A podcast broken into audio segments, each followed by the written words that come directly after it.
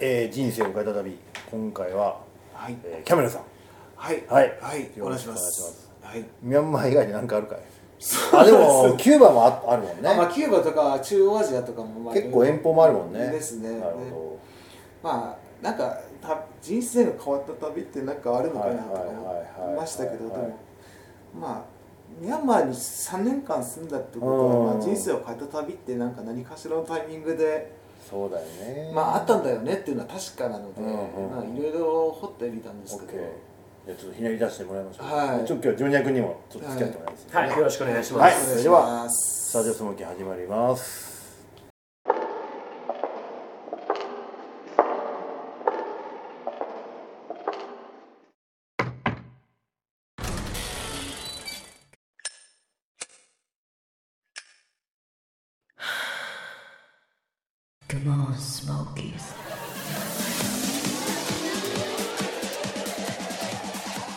はいということでございまして、えー今回人生を変えた旅、はいキャメルさん編ということでよろしくお願いします、あお願いします、はい、お願いします。あなたはいろんなとこ行ってるじゃないですか。そうですねなんあー多分さ40何カ国ね、かそうだよね。だからはいそこからまあチョイスするのもまあまあ大変かなとも思ったんですけど、はい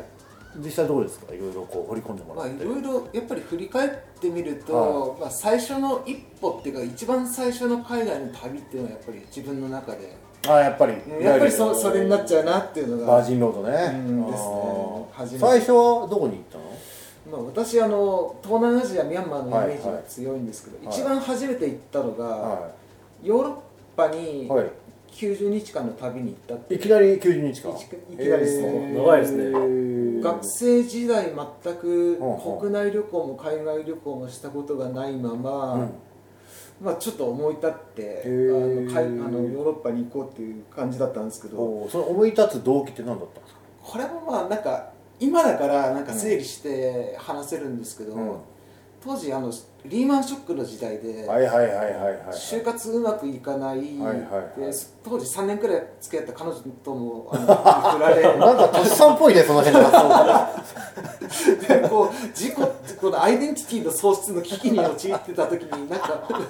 この番組失恋する人とか、アイデンティティに悩む人とか多くない多いね多いねちょっとメンヘラが集まってるかもしれないなこれ大丈夫か大丈夫っかていう当時にまあなんかもう就活の面接に行くのも面倒くさくあーなわっかてるわかもうるそのじうんままだどうせ断られるでしょみたいな自信うをん完全に失ってる中でなんかこう少しでも自分の自信をつけなきゃないなっていうところで。うーん最初はイギリスに語学留私イギリスの音楽好きだったんで、はいはいイギリスに語学留学行こうかなとか思ってたんですけどなんか一国を深く掘るよりもヨーロッパ広く旅した方がなんかこうなる見ほど識がひま広がりそうだなって当時はう思ーんってじゃあ行こうって思ったのが最初ですねでも90日間というとまあ相当時間長いじゃないですか、はいで怖くなかった変な話端的に言うといやで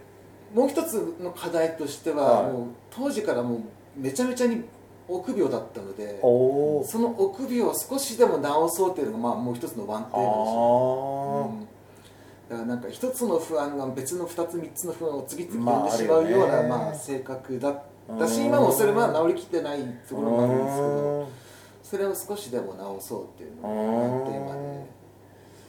もう見切ってじゃあ3ヶ月うん、そうです90ね日間行こうと、はいおーなので最初まあヨーロッパでこうたどり着いたのもイギリスの,、あの北のスコットランドのエはいジンバルの空港だったんですけど、空港に着いたのが現地の21時半で、はいはいとりあえず ATM でお金を下ろして、うんうん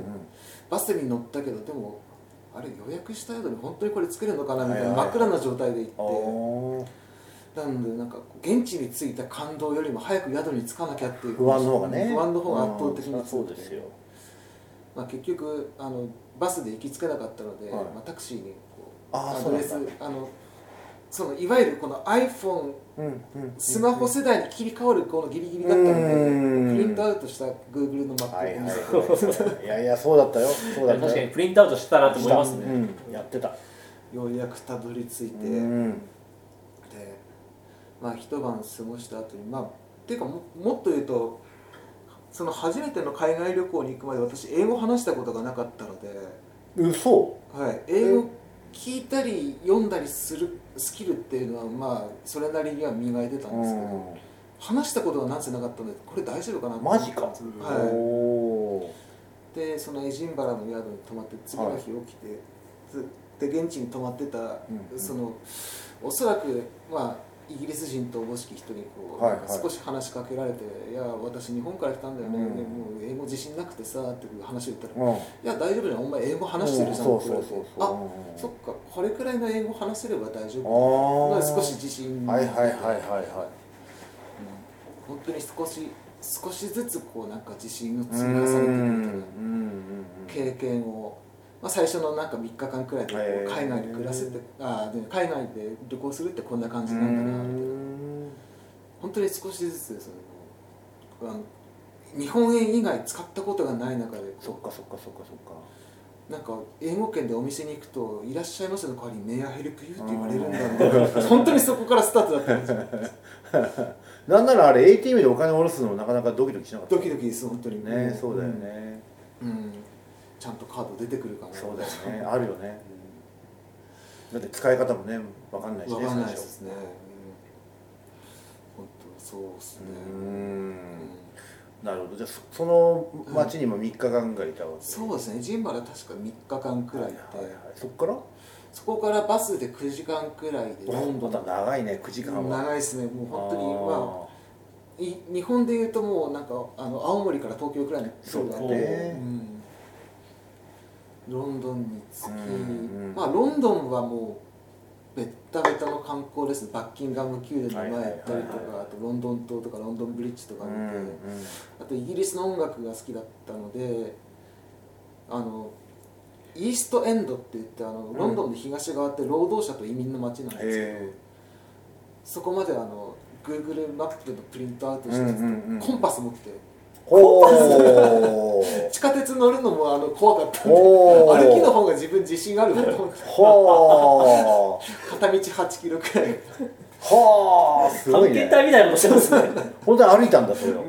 そうなんです iPhone 持ってるのに紙とコンパスの旅するみたいなもほー時代 だねそれもうなんかこうすごい過渡期間があいるんですやいやいやまさに今だったらね Google マップで全部済んじゃうしねですね、現地の SIM カード早く変えようって感じなんそうだよねね、あの頃シムフリーじゃないもんねですね、なるほどなまあ、それでこううん英語圏であるイギリスでこう、まあ、旅ってこんなもんだよっていうのをはいはいはい叩き込んだ後にこう今度フェリーでこうフランスに行って、はいはいはいはいでフランスでまず見たかったのがモン・サン・ミッシェルだったんですよ、はいはいはいはいあのイギリスって車左側通行で、うんうんフランスに行くと大陸なんで右側通行なんですうんうよ、んそれ分かんないでうんその今あの降り立った町からモン・サン・ミッシェルに行けるバスって1日1本しかなかったんはいはいですよ、はいはいこの車の道が変わったのがわからないで1日1本しかないそのバス逃しちゃってはいはいはいおおですなんかこうモン・サン・ミッシェルから帰ってきたらそのままパリに行く予定でうんうんうんもうチケットあのバスバスかなえっと電車かなのチケットも買っちゃってたんで、おまあ、泣く泣くこうそのままパリに行くっていうしょうもないあー失敗もしたりしてたんですけどなんかそこで思ったのがなんか旅行で失敗するって誰にも迷惑かけない、うんー確かに誰にも迷惑かけないけどなんか失敗重ねられるってなんかすげえなんか確かに逆にいいなってその時ちょっとなんか嫌にならなかった わなんか逆にうんあなんか面白いなあそうへえなんかこう落ち落ちる経験ってなうかんったうんでうすんね、うんうん一回あの iPhone 盗まれたことはうんうんまた別な国ではあったんですけど、はいはいその時あのテンション落ちたんですよ、うんその初の旅ではテンション落あちてそう全くなくてうん逆に面白いわってなそっかそっかそっかそっかへえってパリに行って、うんでパリもやっぱあそこ物価が高いので、うん当時1日15ユーロくらいのドミトリー、はいはいはいはい劣劣悪なゴミドミトリーに泊まったらうんなんかこうこう一軒家の屋根裏部屋にあー通されて上からのこの熱気がこはいはいはいうこもはいあのこもった空気が入ってくるはなんかこうシャワールームがあるのに窓がないのでそのシャワーからの熱気も入ってくるのではあ最悪な環境そんな宿あるんだはいすごいな何人くらい泊まってたんですか8人部屋ですね8人部屋それでタコ部屋って表現がすごい当てはまりそうなあータコ部屋あタコ部屋だねまさにですよねだからシャワー浴びた後バスタオルをベッドの脇にこう干してても一向に乾かないみたいなはあきついねそれところだったんですけどそこであったなんか、うん、と老夫婦まではいかないんですけど、うんまあ、50代くらいの夫婦、うんうんあなんかパリに住んでいる息子に会いに来たらしいんですけうーんどでもあのなんか南米系っぽい言語を話ししか話せなくて、はいはいはい全く訳が分からなかったんですけど、でもなんかお互いこう会話が全然噛み合ってないのにお互い親交を深めたいっていう気持ちだけが伝わってくるみたいな。えそー、んな感じでこう朝飯一緒に食べたはいりとかはいはいこういちご買ってきたのをなんか一緒にシェアしてる、えうんなんかこう言葉が通じないのに仲良くなるっていう謎のあー感覚そこで覚えるっていう感じー、うもーあって、んなんか最後そのパリの宿を離れる時うもんなんか一緒にこう両両手で握手してたりと かなんだこのホスピタリティみたいないい思い出ですいいね思い出でしあたねーっていうのがパリ体験ですあーパリはな何日間ぐらいいたのパリ3泊4日ですかねあ本当。はいいや割とまあ短い滞在を滞在だったんねそうですねうんはいはいもうパリ中心部って大体あの東京23区と同じくらいの広さなんあーそうで、まあへー一応適正なそっかそっかそっかうん滞在期間ちゃあうそれはもう事前から計画していったのそその行けなかった街もあったけどもそうですね本当はあのベルサイユとかにも足伸ばしたかったんですけはいはいはいどはいまあこれが適正な時間かなみたいな最初に見積ももってっていうのもなんでかっていうとあのヨーロッパってもうドミトリー、安いドミトリーってもう早い者勝ちなのでうんなるほど先に金土日のドミトリーをあのはいはいネットで押さえておかないとそれ取られてあああのまあ、中級のホテル取らなきゃいけないみたいな感じで、はいはいはい節約旅行がうまくいかないそっかなるほどなるほなるっていうこうやむなしなどな感じるほどなるほうんど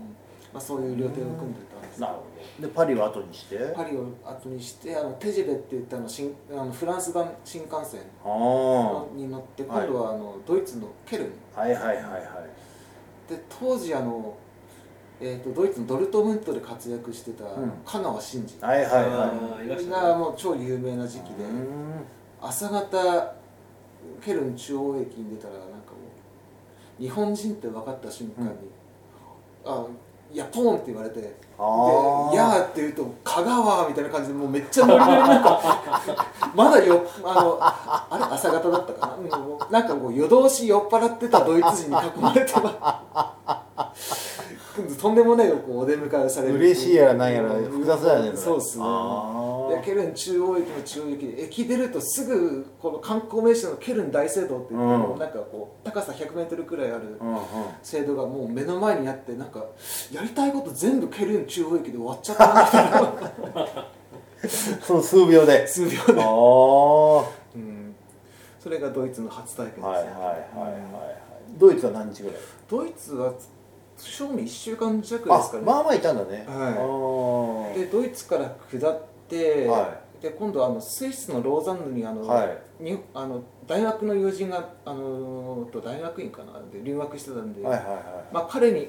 と会いにススイスに行こうとしたけどスイスおすすめされなかったのでミラノで落ち合うとああしてそうなんだへーそのままな南下してイタリアのミラノにう行って、んでイタリアのミラノで夜遅くにこう、うんようやく友人と落ち合えたっておこおとでいや疲れたねって言ってはんはなんんかはんはとっとと一杯ビール飲みたいよねっていう話にな ってミラノ中央駅までなんか手っ取り早く飲めるとこ探そうぜって言って、はいはいは明るい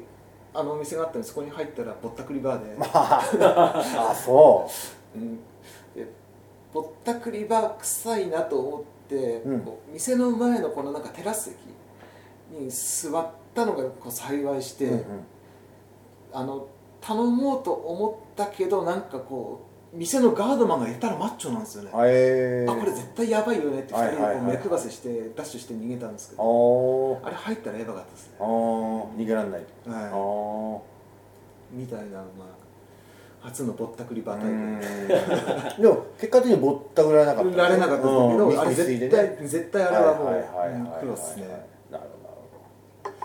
うんでイタリアはそこのミラノっていうところとミラノとあとベルガモっていうちょっと田舎町と、あとフィ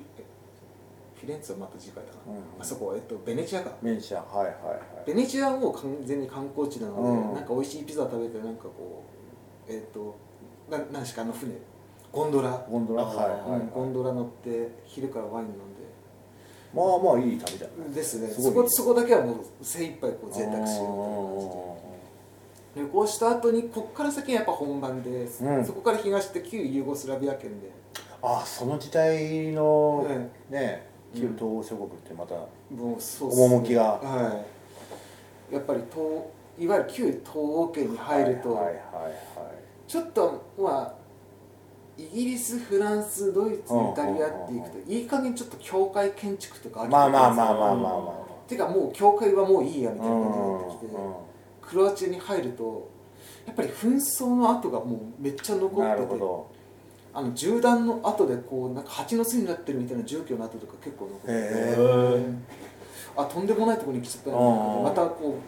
うビビりが入ってくるんですあけどあその中でこうドブロブニクってこうはいはいはいはいクロアチアで一番有名なは街、いはいあそこにも行ったんですけどあそこもなんか紛争で結構やばかったらしくて、へー街の半分くらいこう崩壊したやつああをそなんか懸命にこう修復したうらしいんですよあでそこの町ののゲストハウスを切り盛りしてるのがたまたま同級生で同級生っていうか現地の同級生、はいはいはいクロアチア人のあでなんかこう戦争紛争の後残さないスピリットみたいなのがすごいあってあおーなんかすごいアルバムをこうなんうんか一つ一つ見せてくれて、うんうんいや当時はね僕はあの塹壕の中であ塹壕じゃない防空壕の中でこう、毎日過ごしてたんだよみたいな話をおーされたんですけどちょうどその旅の前に私も東日本大震はい災はいはいはいはいはいあの経験があってなんかすごいそのなんか彼のその経験と自分の経験がかぶってしまってなるんかほこうあ自分も、うん、なんか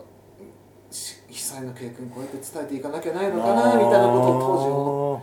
当時思思ったっていうのが当そこでなんかこう一瞬こう地元のことをぐっと振り返ってしまいたく時ななるるほ瞬間でしどた。はいはいはいはいはいはいなるほどうねんそこから東欧ここううそ回うっそたう感突じき切ってクロアチア、はボスニアヘルツェゴビナ、はいセルビア、はブルガリアみたいな、はいはいずーっとこう東に行って最後うんトルコまで行ったいんですよああそうなんだ、えで、まあ、トルコってヨーロッパに入るかっていうとえまあままああまあまあ、ねいろんもうな入らなくなるんですけど、うなんか一風変わった国だぞってそのなんかあーそのミラノで会った友人に言われて、ええちょっとヨーロッパと違うから気を気をつけるわよって言われたのに逆にこう冒険心が芽生えてきて、おおうんでまあ最初行ったのがイスタンブールーはいはいはいはいなんですけどやっぱり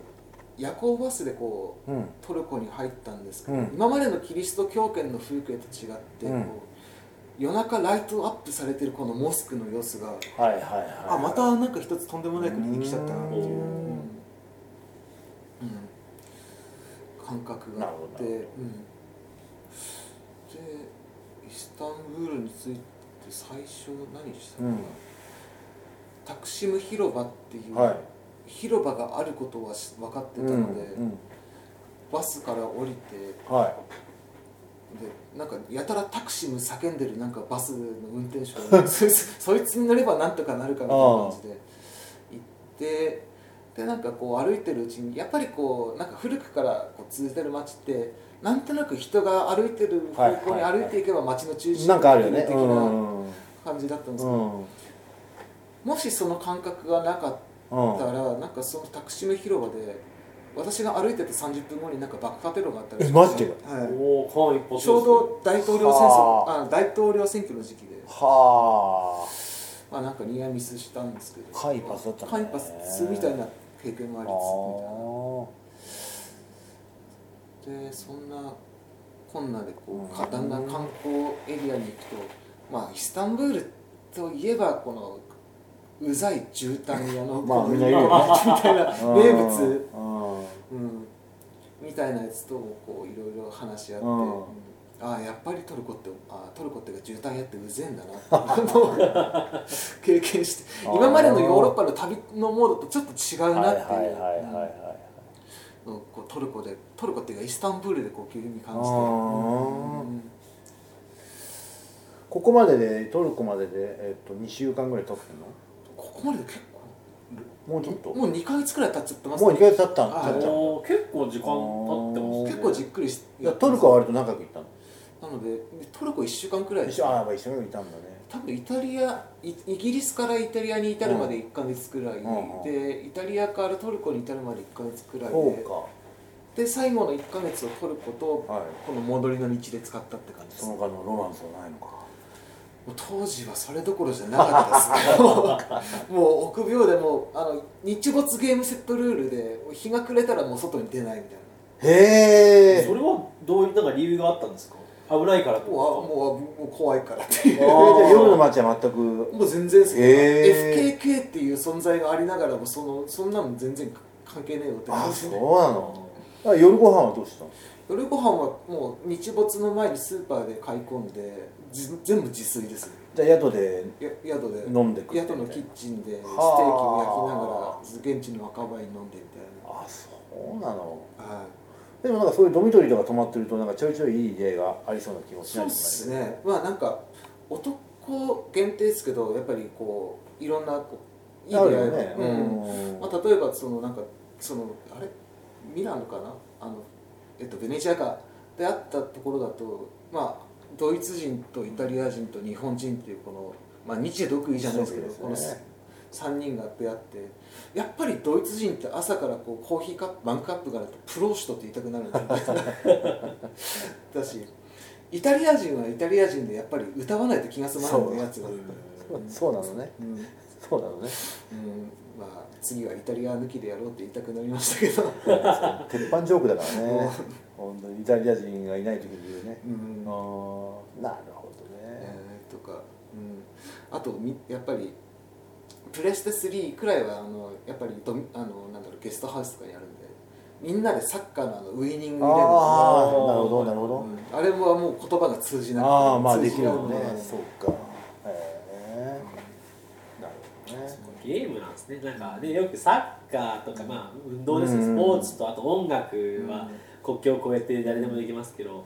最近もうゲームもそういうふうに入ってるんですそねこに入るよねゲーム入りますね入るね結構多いよねそういう人ねうん宿でそれでコミュニケーション取るっていう人もねあ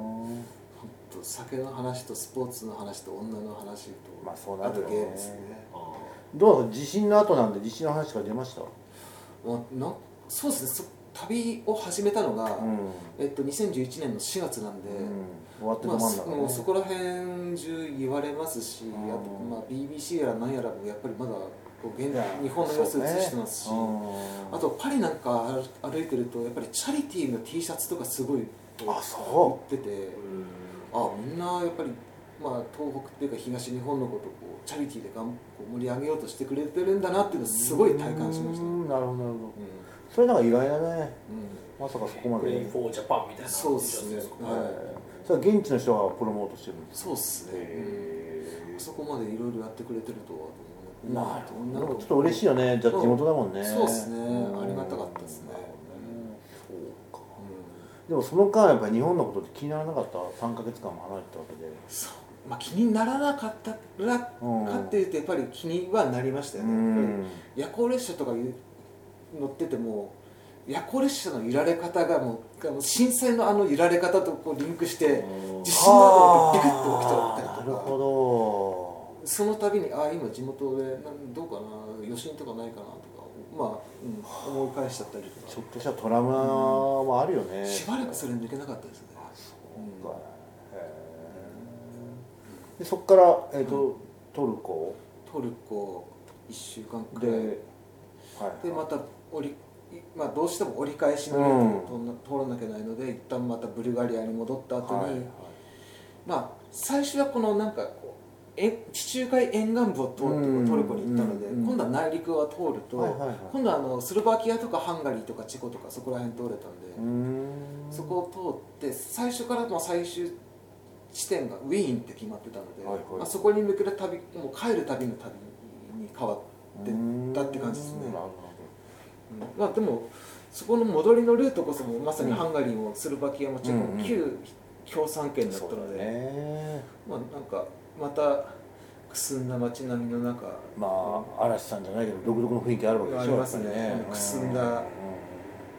このくすんだ路面電車がこうまさにこ う急遽路面電車路路面電車が多分これ60年くらいずっと回ってるんだなみたいな車体なんですよ、色目が減るっていうもんね、はい東京がね、うんあーどうですかトラブル的なものなんかなかったんですかその3か月間の3ヶ月間でやらかしたはいでもなん意外とやらかしてなかったんですけうんどでもやっぱり電車の乗り換えが一番多いですよねトラブル関係だと日本だとミミスしたりなんかはい1番線2番線3番線4番線みたいな基本的に整数じゃないですか、はいはいでドイツがなんか謎で2かっこ A 番線みたいないやそれわかんないね謎のプラットフォームがあって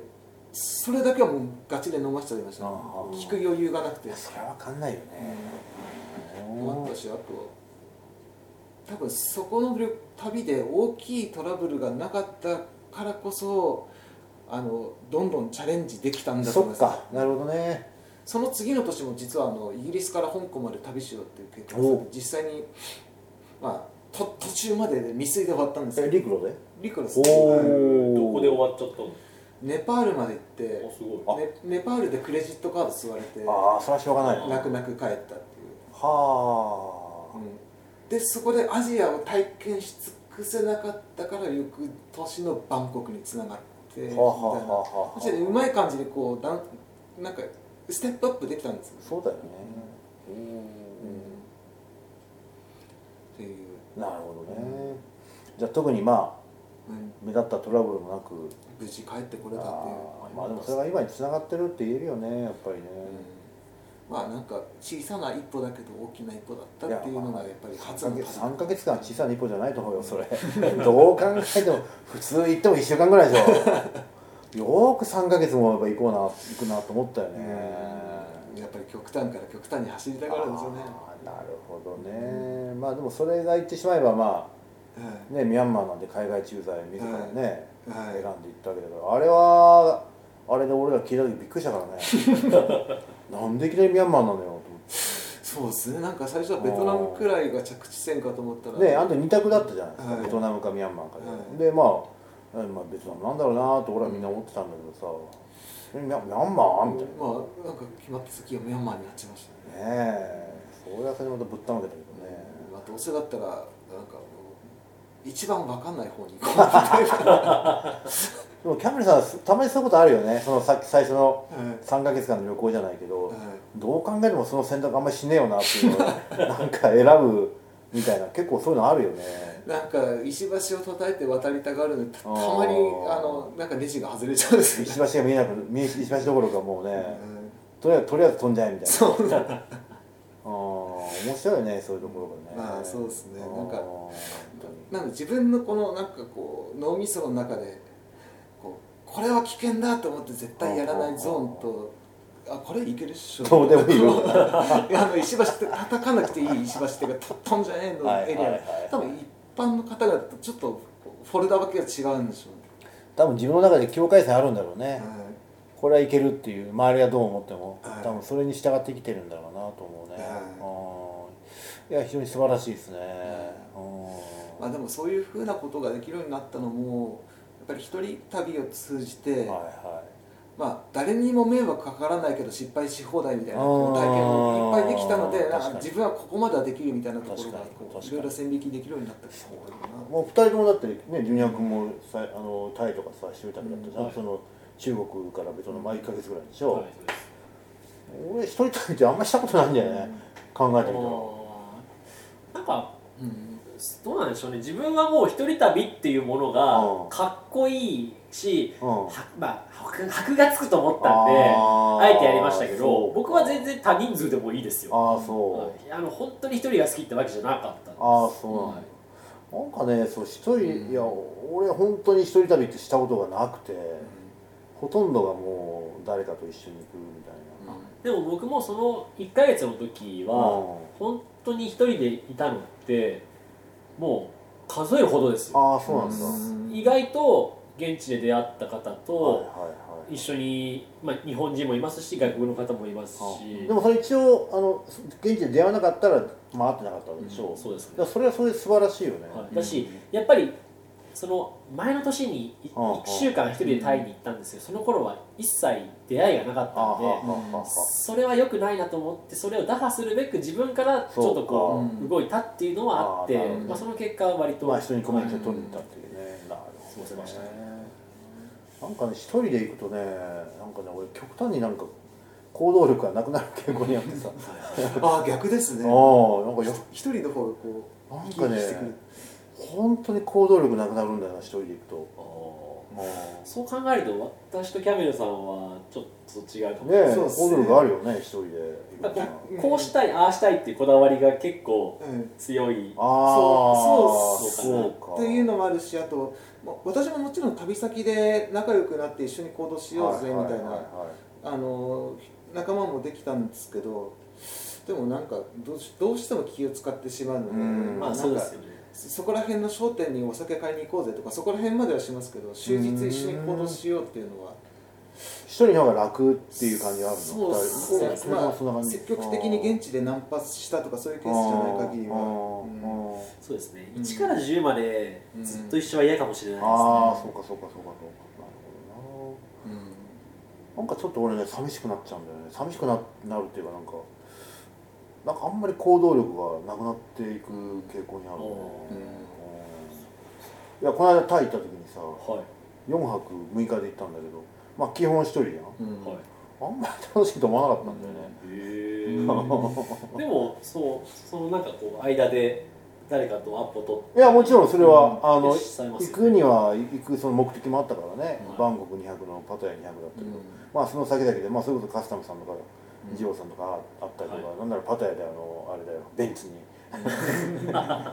とかねまあいろいろそういう目的があったことあったんだけど、じゃあそれ以外じゃあ自分でなんかいろいろ行動してみたかっていうと案外案外そうでもないっていうか一人でどこかに行ってっていうのはないんですそう行くには行ったけどでも結局昼間なんかホテルの部屋こもって仕事したりとかしたから、うんまあやんなきゃいけなかったらやったってのはあるんだけど別にでもそういうのじゃなくてもよかったのかもしれないしでも結構皆さんほらねその一人でその暑い国と昼間から行動するわけじゃないですか、そうですね割と、まあ大学生で時間があったからっていうのまはあまあまありまあまあすねそれもそうなのでも例えば専務なんかさあの人一人旅結構するわけじゃんだから結構昼間からいろんなとこ行くからねあの人うんおーそれこそバイク乗ってあのうんブラブラしてみたりとか、うん俺あんまりその辺やらない口なんだよね、そうっうすん、なんなら朝飯ホテルで食ってそうでそのままなんか夕方ぐらいまでなんか部屋で一人でなんか仕事して4時ぐらいに部屋出てそろそろじゃあビールでも飲むかみたいなそんな世界だったもようね日の出とともにい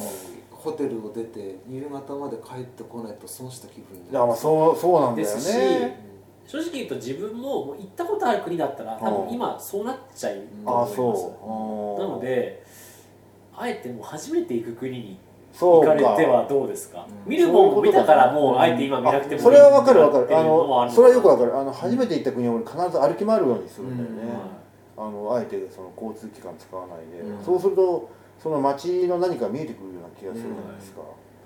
そうああなるほどね知らない街に行けってことだねうんそれいいねチャレンジでどっかチャレンジ今年うんやっぱ東ヨーロッパじゃないですかそうあそあ、うんいいじゃないでうすか東欧行きたいの見ながら話聞いたらやっぱ行きたいなと思うよね